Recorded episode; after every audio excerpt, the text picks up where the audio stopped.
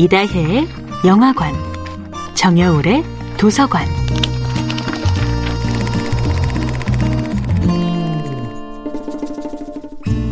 안녕하세요. 여러분과 아름답고 풍요로운 책 이야기를 나누고 있는 작가 정여울입니다.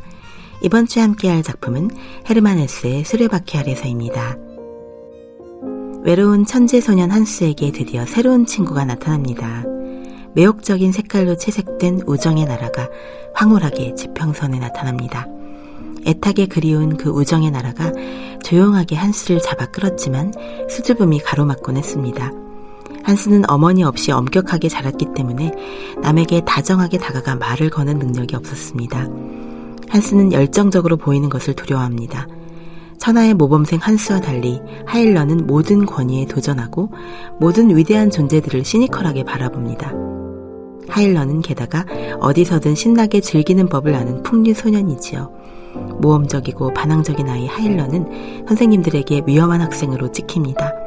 하일러는 사실 문학에 빠진 순수한 청년일 뿐이었지만 학생들을 오직 공부를 향해 강압적으로 몰아붙이는 선생님들의 눈에는 반항아 기질이 있는 요주의 인물로 보였던 것이지요. 한스의 눈에는 하일러가 더없이 멋져 보였습니다. 하일러를 통해 한스는 문학의 진정한 아름다움에 눈뜨고 속 깊은 우정을 나누는 일의 소중함을 깨닫습니다.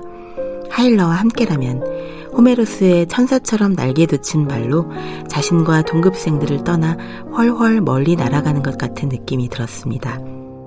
하지만 그 우정은 사랑만큼이나 강렬해서 한스는 공부에 대한 사랑을 소홀히 하게 되고 점점 성적이 떨어집니다. 그 후 한스의 연약한 영혼을 뒤흔드는 끔찍한 사건이 일어납니다. 힌딩거라는 동급생이 물에 빠져 죽은 것입니다. 힌딩거의 죽음을 통해 한스는 성적과 평판만이 최고의 가치가 되는 삶의 허무함을 아프게 깨닫습니다. 한스에게 이제 중요한 것은 학교 공부가 아니라 타인과 진정한 관계를 맺는 것입니다. 하나밖에 없는 우정을 지키고 싶었습니다. 우정을 지키는 일과 우등생 자리를 유지하는 일, 양심과 실리 사이에서 단 하나를 선택해야 하는 상황들을 겪으며 한스는 깨닫습니다.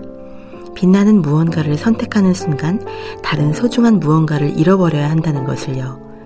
우리가 무엇을 선택한다는 것은 다른 것을 버려야 함을 의미한다는 것을 깨닫습니다. 하일러는 결코 신학교의 시스템으로 훈육할 수 있는 학생이 아니었습니다. 교사들은 점점 하일러를 경계했으며 그와 어울려 물들어버린 한스마저 경계하게 됩니다. 정여울의 도서관이었습니다.